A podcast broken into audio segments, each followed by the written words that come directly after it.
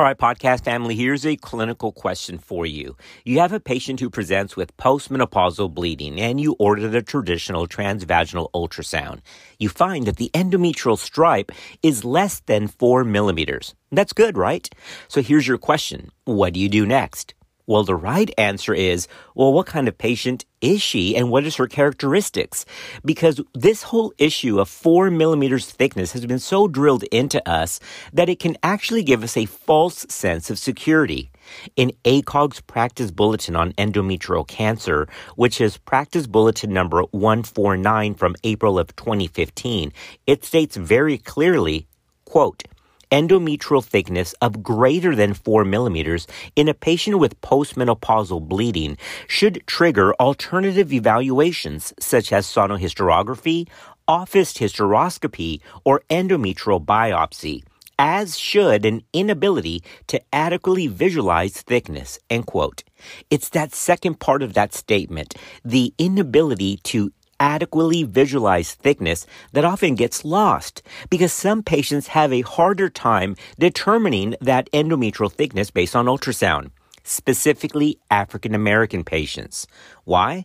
Well, first of all, because they have a higher prevalence of fibroids, and second of all, they have a higher chance of having focal lesions rather than global endometrial hypertrophy that can miss the diagnosis of abnormal endometrial pathology. In this episode, we're going to review one of the current ABOG Maintenance of Certification articles from February's first list of distribution.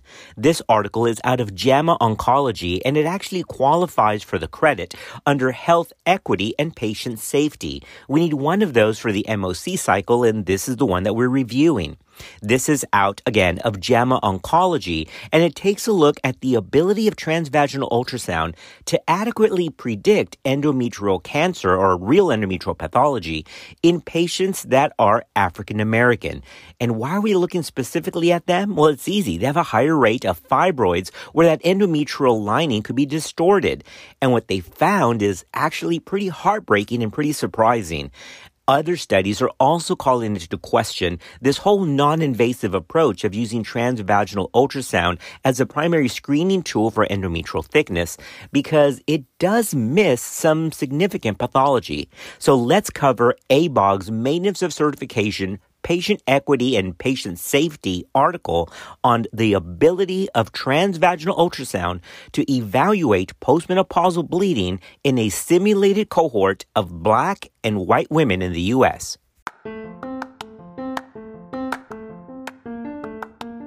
Just trying to keep everyone up to date on evidence based practice because medicine moves real fast. This is Clinical Pearls. Mom deserves the best, and there's no better place to shop for Mother's Day than Whole Foods Market. They're your destination for unbeatable savings, from premium gifts to show-stopping flowers and irresistible desserts. Start by saving 33% with Prime on all body care and candles. Then get a 15-stem bunch of tulips for just $9.99 each with Prime. Round out Mom's menu with festive rosé, irresistible berry chantilly cake, and more special treats. Come celebrate Mother's Day at Whole Foods Market. As a quick note, because this is one of the MOC articles, whenever you hear this in this episode, you may want to remember this. That may be a clue that it could be on the MOC quiz for this article. Endometrial cancer remains the fourth most common cancer in the U.S., and unfortunately, it's increasing in incidence every year. You may want to remember this. In the U.S., black women with endometrial cancer have a 90% higher five-year mortality after diagnosis compared with white women in the U.S. The magnitude of this racial inequity in survival is larger than that within cervical, breast, or colon cancers, and unfortunately, that inequity is increasing. And here's another heartbreaking fact that you may want to remember. Black women have a higher likelihood of advanced stage at diagnosis and have a higher prevalence of high risk endometrial cancers compared to white women. These higher risk endometrial cancers include the non endometrioid types, like the type 2 histologies. We'll cover that in just a minute. Black women in the U.S. are also diagnosed with more advanced stages of disease independent of insurance coverage and healthcare access. So don't think, well, it's just because they don't have insurance coverage or they can't see a physician. No, remember that important statement that black women in the U.S. are diagnosed with more advanced stages of disease independent of insurance coverage and healthcare access. Now, before we go any deeper into this article, let's just quickly review what ACOG says about this. Remember, we talked about that practice bulletin at the intro. ACOG does recommend one of three strategies in the event that an individual presents with postmenopausal bleeding. The first thing that you can do is an endometrial biopsy. The second is you can take her for uterine dilation and curettage. And the third, which is the non-invasive option, is transvaginal ultrasound to evaluate the endometrial thickness. The cutoff of when to pursue tissue histology traditionally has been set at 4 millimeters this four millimeter cutoff isn't an ACOG thing. I mean, it's all over published guidelines, and there's a lot of studies that validate that. And the reason is, is that using that four millimeter cutoff has a 99% to 100% negative predictive value for that strategy. That's really good. However, what we're finding out now is that that's not in all patient types in this article that we're summarizing, there's something that I totally forgot. I learned years ago, but I forgot that that whole four millimeter cutoff, that whole transvaginal ultrasound strategy was really based on large population studies from Scandinavia, Italy, and Hong Kong. So the findings of those studies actually may not apply well to U.S. African American women. Here's something that you may want to remember as well the presence of uterine fibroids can distort the endometrial cavity. This results in poor visualization of the endometrium, and that, of course, is the key component of this TV ultrasound strategy. Non endometrioid cancers can also be focal lesions that are less likely to cause global hypertrophy of the endometrium, and that can be missed on traditional transvaginal ultrasound endometrial stripe measurements. And remember, as we said earlier, African American women are more likely to have non endometrioid cancers that are focal compared to Caucasian women. Do you all see the kind of picture we're setting here? Transvaginal ultrasound is a great non invasive modality. But just because that stripe is four millimeters, especially in African American women, may not mean that they're in the clear. Ah, so this is where this study comes in. Now, this wasn't a true patient study. This was a simulated cohort. We're going to explain what that means in a minute. Basically, they used databases to kind of pull together fictitious patients to see if ultrasound could catch them. So it's not real living patients, but again, this model has good methodology, and we're going to get into that in a minute. But this is not a true kind of randomized trial or a prospective cohort. This is a simulated cohort. And the authors wanted to compare that ability of that ACOG recommended threshold of four millimeters based on ultrasound endometrial thickness to adequately predict cancer in African American women compared to white women.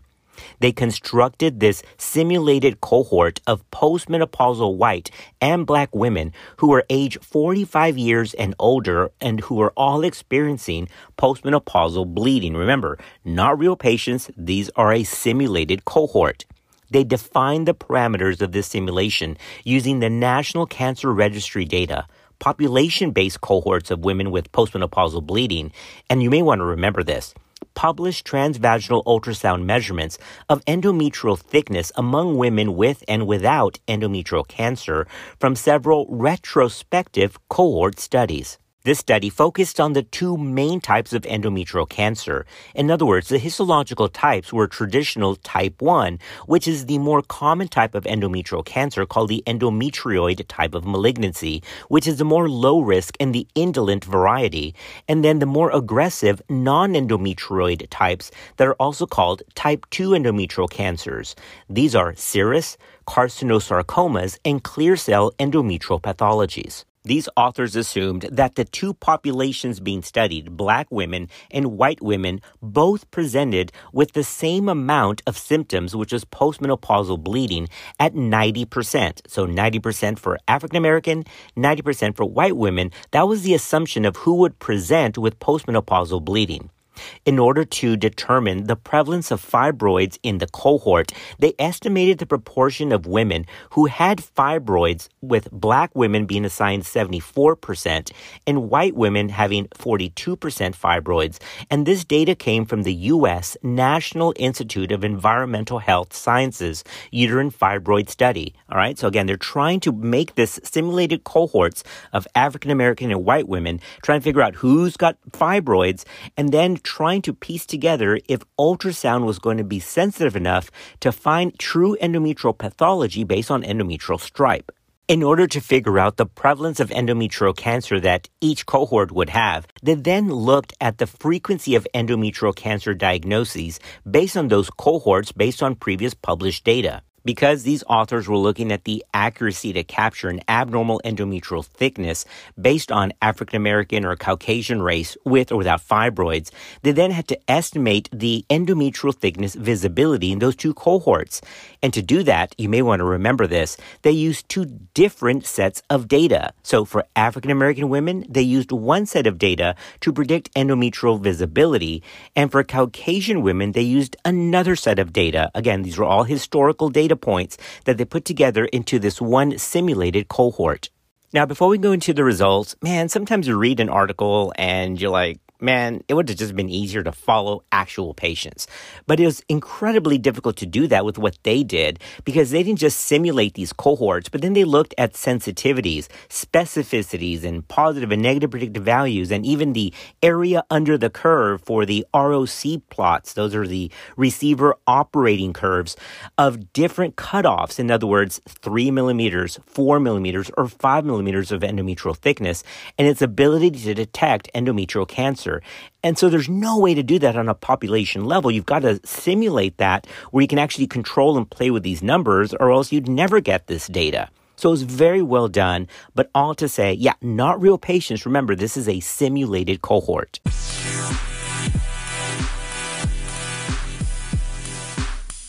Hey, it's Ryan Reynolds, and I'm here with Keith, co star of my upcoming film, If, only in theaters, May 17th. Do you want to tell people the big news? All right, I'll do it. Sign up now and you'll get unlimited for $15 a month in six months of Paramount Plus Essential Plan on us. Mintmobile.com slash switch. Upfront payment of $45 equivalent to $15 per month. Unlimited over 40 gigabytes per month. Face lower speeds. Videos at 480p. Active Mint customers by 531.24 get six months of Paramount Plus Essential Plan. Auto renews after six months. Offer ends May 31st, 2024. Separate Paramount Plus registration required. Terms and conditions apply if rated PG. All right, here are the results in the nutshell the 4 millimeter cutoff worked better for Caucasian women and not so good for African American women. Among all black women, the ACOG recommended 4 millimeter cutoff for the threshold of who should get biological tissue sample had a sensitivity of 47.5% for African American women with a positive predictive value of 13.1%. But this was in contrast to the results found in white women, where that 4 millimeter cutoff had a sensitivity of 87.9% and a positive predictive value of 14.6%. I like what the authors did here because they took these differences in sensitivity and specificities between black women and white women, and then they did the receiver operating curves. In other words, the ROC, the area under the curve, for each of those. And that has to do with the ability of that test, of this diagnostic tool, to capture the pool of people affected. All right. So smaller ROC, less pool identified, larger ROC, larger area of the curve. That's more people captured in the net, so to speak. We'll listen to these ROC differences between black women and white women based upon this data analysis sensitivity and specificity in black women had an area under the curve of 0.57, whereas in white women, that area under the curve, the, the net, was larger at 0.73. Now, that area under the curve greater than 0.7, it's what's needed to consider the test a fair performance. In other words, having that endometrial stripe actually work. So in white women, the ROC was 0.73, which is above the 0.7 cutoff. In other words, uh, the ability of ultrasound to adequately detect an endometrial thickness that has real pathology. But in black women, that area under the curve was 0.57 falling way short of the 0.7 efficacy mark for the area under the curve. Here's how the authors described this AUC difference. Quote, this racial difference in area under the curve for this diagnostic strategy reflects this inherent health inequity with a fair performance of AUC of 0.73 for white women compared with the very poor discriminatory performance of AUC of 0.57 for black women. This implies that TV ultrasound does not meaningfully predict the risk of endometrial cancer for black women. All right, so what? Why did African Americans not do so well with this?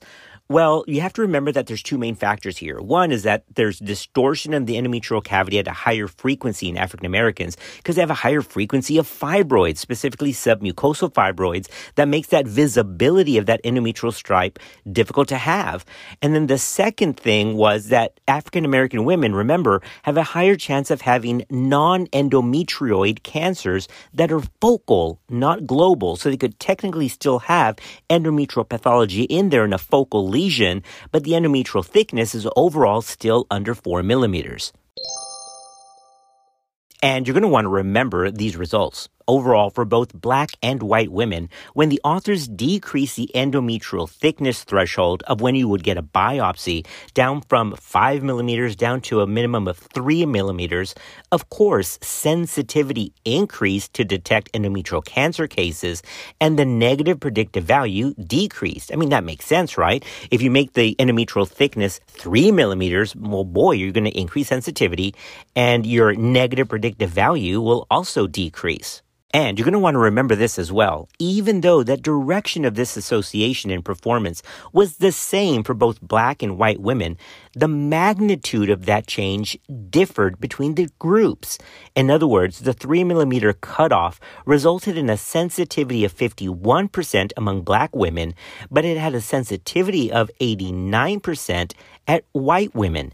So do you see the difference there? So yes, it definitely increased sensitivity in both groups but not to the same degree. And the same can be held for negative predictive value. So remember this statement. Based on all the different scenarios that the authors ran between 3 millimeters, 4 millimeters, or even 5 millimeters, and the sensitivity of that endometrial stripe to predict endometrial cancer, quote, there was none in which transvaginal ultrasound endometrial thickness strategy performed equally as well among black women as it did among white women, end quote. And here's something else you may want to remember. In this simulated cohort, over four times more cases among black women with endometrial cancer would be missed compared with those in white women based on the current guideline recommended cutoff of four millimeters for biopsy. Now, let me play devil's advocate here for just a moment. So when I was reading this article, something was bothering me, and I'm going to explain that here because the authors actually, thankfully, did address that. All right, so I'm reading this. I'm like, okay, simulated cohort. They assume a certain amount of African American women have fibroids. Check, that's accurate. Uh, they're assuming a certain amount of those fibroids will distort the endometrial cavity. All right, check, that's adequate. That's correct. But then I thought, well, wait a minute. Surely, if in real world practice, if you can't get an endometrial stripe, I mean, physicians are going to follow ACOG guidelines and they're going to go, look, I can't figure out what the stripe is. I'm going to go straight to either endometrial biopsy or D&C. I mean, that's what ACOG says to do. So, where does that fit in? Well, these authors do in fact address that.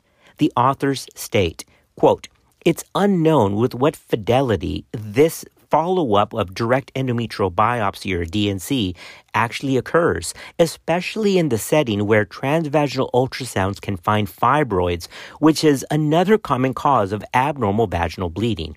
End quote. Yeah, I'm glad they put that in there because I was thinking about that again as I was reading this. Wouldn't they just go straight to biopsy? And the truth is, in human nature, we go, ah, oh, look, you've got fibroids, that can make you bleed, therefore I'm going to stop. But it's a good reminder that an ultrasound is just that. It's an ultrasound. They're images and is no substitution for microscopic examination, histological examination of that lining to make sure nothing is being missed. Now that we're at the end of the episode, let me leave you with two main limitations, big limitations of this simulated cohort published in JAMA Oncology. And then I'm going to leave you with the author's final take home message, all right? Well, the first limitation of this is that while this is an incredibly helpful article, it gives us great clinical insight, it only took a look at African American women compared to Caucasian. Um, I'm part Hispanic. Hello. What about the Hispanic women? Uh, so we can't really generalize any of this. We don't know how ultrasound works, uh, if it has that same precision as in Caucasian women without fibroids, uh, in Hispanic women. So that's one of the limitations. This only looked at African American women compared to Caucasian women. And the second thing, of course, is that it only used the traditional histologies, the traditional endometrial cancers, which are type 1 endometrioid and type 2 non endometrioid. It really didn't focus on any of the other variants or other weird types of endometrial pathologies. There is a definite difference in endometrial cancer mortality in African American women compared to white women. The two largest known factors in this racial disparity in endometrial cancer are stage at diagnosis and histological type. The authors end their conclusions with this powerful statement. In this study, the results suggest that the current options of transvaginal ultrasound to determine the appropriateness of endometrial biopsy is neither sufficiently accurate nor racially equitable.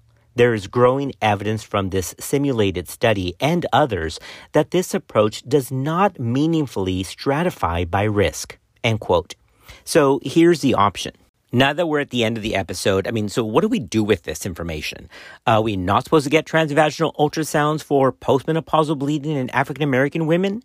No, no, no. That's not the message. Definitely still get ultrasound because ultrasound can help evaluate for structural masses of the uterus and ovarian pathology. No, the take home message is not not to do it.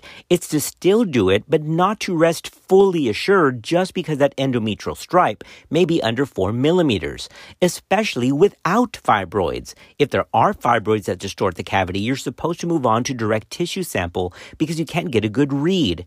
And even without fibroids, if that endometrial thickness is under 4 millimeters, don't forget that African American women do present with a higher rate of non endometrioid endometrial cancers that could be focal rather than global. So, at the other extreme, we don't want to seem to be punishing African American women by only doing biopsies in those postmenopausal women, but not in Caucasians, because that's not racially fair or equitable either. No, no, no. Is that to treat everyone the same? Now, let me give you my personal perspective and because I'm very conservative and I don't want to miss anything, if you are over the age of 50 and have weird bleeding that's postmenopausal, you're going to get an ultrasound, you're going to get a search for infections, and you're going to get an EMB right off the bat. It's not one or the other. It's not best of two or best of three. It's not a choose like a buffet. It's all of them. Of course, a patient can opt out, but I offer all of them, and that may be excessive. I just don't want to miss anything. Because as this article reminded us, sonograms are just that. They're just images. And to me, I want to make sure that I'm not missing infectious causes, true endometrial pathology, or other structural images, and that's where the ultrasound comes in. And just my perspective, but the big take home is don't rest assured based on an endometrial stripe of under four millimeters, especially in African American women.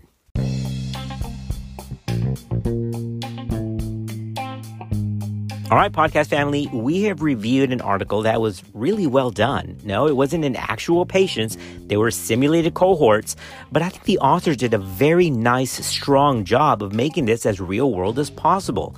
And it just, it's hurtful to think that, man, for a long time, we've been treating everyone the same with a four millimeter cutoff and being cleared. You're not going to any more uh, tissue histology evaluation because that four millimeter cutoff was not met when we now know that that isn't applicable to everyone.